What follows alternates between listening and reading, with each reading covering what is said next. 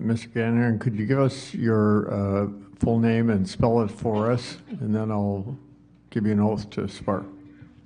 Okay, my uh, legal name is Michel Gagnon, M I C H E L G A G N O N, but uh, I go under the name Mike.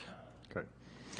Um, Mr. Gagnon, do you swear, uh, do you promise to tell the truth, the whole truth, and nothing but the truth in your testimony today? I do. Thank Okay, uh, due to the time constraints, I'll lead you a little bit more than I normally would.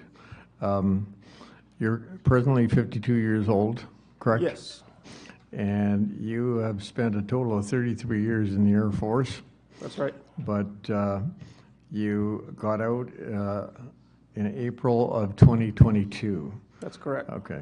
Could you tell us quickly um, what happened that made you uh, leave the Air Force?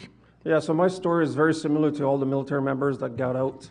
Uh, I didn't want to. I didn't want to get vaccinated. Uh, it was very obvious earlier, early on in the pandemic, when especially when they came out with a mask, the whole thing was complete BS to me because the mask. Uh, I was a general safety officer for a couple of years. I had to take a course on mask.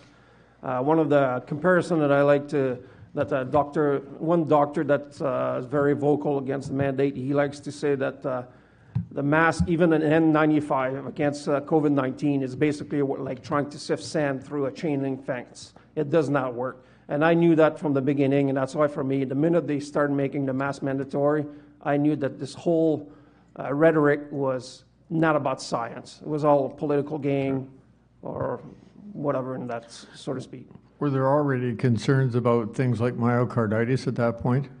Uh, not on my side per se. I had a medical condition that they, they that they denied me of. Uh, however, uh, they weren't going to approve it anyway. They approve a bunch of people in Ottawa, but they don't, didn't approve anybody else in Canada. Okay. Um, So there was a procedure um, to ask you essentially or require you to comply with the mandates. And uh, could you tell us what that was quickly and, and what the end result? Yeah, so as part of getting out, like, uh, or getting out, because you didn't, fo- I didn't want to follow the mandate or I didn't want to take the vaccine, they basically start giving you remedial measures, which is kind of like disciplinary measures. You start with one, which is a bit of a warning. Second time was a, re- uh, I don't know if it's the second or third time, but I think I, I got like three of them where you ended up with a recorded warning. And then after that, you go on into uh, like career implication where they're actually going to kick you out. And because you were in accordance to the military, disobeying a lawful order in their in their uh, mindset. So was- some, some kind of disciplinary process. exactly. Okay. Uh, And so prior to having that disciplinary process be a mark on your record, which was Yes. exemplary at that point, Yes. you decided just to, to retire. Yeah, because at the end of my career, I switched to uh, part-time military, so reserve, Class A reserve, and I had the options of just giving a 30 days notice, and I basically did that before they started the proceeding of pushing me out and giving me a 5F release, which is uh, dishonorable uh, discharge. Okay. Um, And you're currently basically living on your pension, is that correct? That's correct. Okay. Um, Was, was the mandate from the military or from the federal government or a combination? Did you ever get anything in writing, and if so, who did you get it from? So from the chief of defense staff, we had a what they call a, an order that came out, and basically uh, they stated that the, the vaccine is mandatory and blah blah blah. And right away in that same order, if you were not willing to follow or give your status of your vaccination, you were going to get uh, disciplinary, and all the steps for disciplinary action were all laid out in there, and eventually you will get kicked out of the military for refusing a lawful order. Were, were there any injuries that were um, uh, no, noted at that time uh, from military officer um personnel that had gotten the vaccine? Were, were injuries injuries happening at that So point? So, from what I've been told, we had no, co- like, we had COVID cases, but COVID cases based on the flood test, obviously, so it's hard to say we had real COVID cases.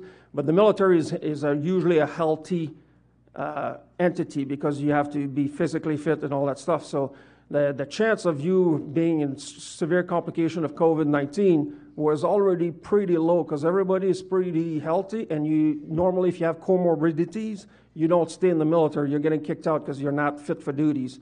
So nobody really, we might have had a few cases. I've never heard of any complication in the military.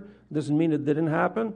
We just like the flu, right? You can be sick pretty bad from the flu. So I've never heard of any bad, uh, complicated case from COVID 19. However, the minute the vaccine rolled out, there's been a lot of vaccine injuries. So it was like you were astonishing to me that we were still going with the, ma- the vaccine mandate. So. Okay.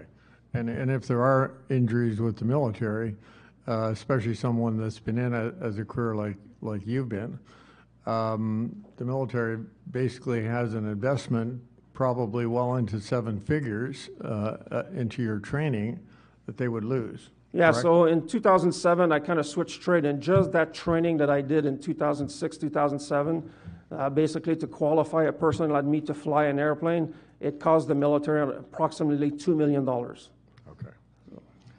Um, Okay, is there any, anything you feel the, the military or the government should have done differently in, in your case?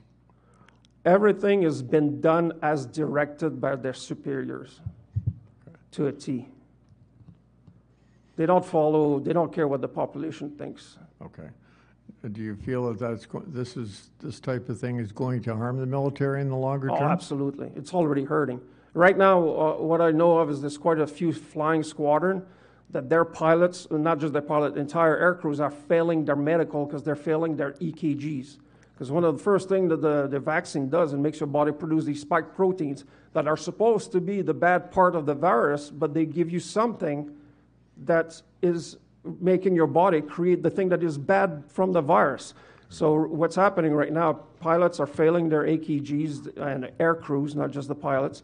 And because of that, well, you can't fly. So there's squadrons out there, from what I've been told, and this is hearsay, but there's only like two pilots serviceable in an entire squadron. And they're flying these guys all the time because everybody else is unserviceable right now. So. Is there anything else that you want to tell us uh, relating to this issue with the military? Well, the thing with the military, they're, uh, here's the scoop with the military, and I think it's the same with the RCMP. You, on, you only promote yes men. You don't promote critical thinking people. That's the, that's the way it works in the military. If you don't agree with your boss, you're never going to get promoted. So that's what's happening at the higher echelon. They will follow your government. You got to remember, the military, unlike the RCMP, which the RCMP fails at this mandate, the RCMP is supposed to be responsible to the public and they're supposed to keep the government in check.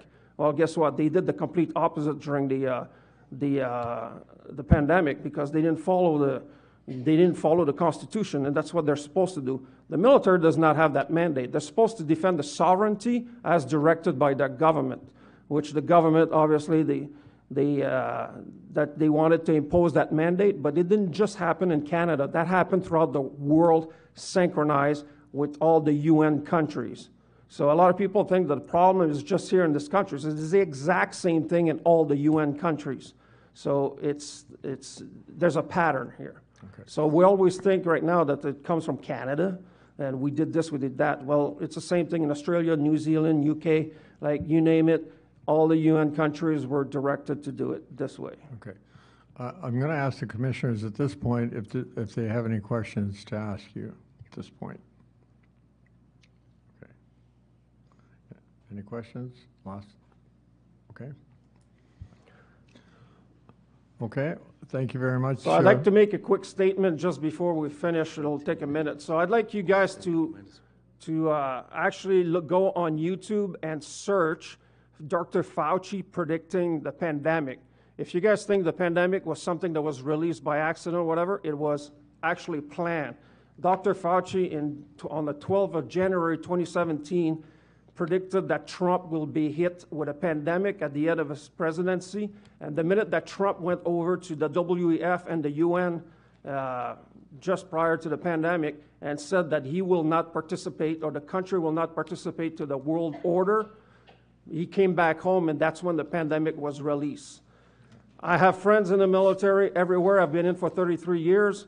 We have an intelligence uh, section or uh, trade. I know a lot of people in that trade, and they told me straight up, and this is what you got to remember the pandemic was created for you to get the vaccine. It was not the other way around. You didn't get the vaccine to try to avoid the pandemic. The pandemic was created for you to get the vaccine.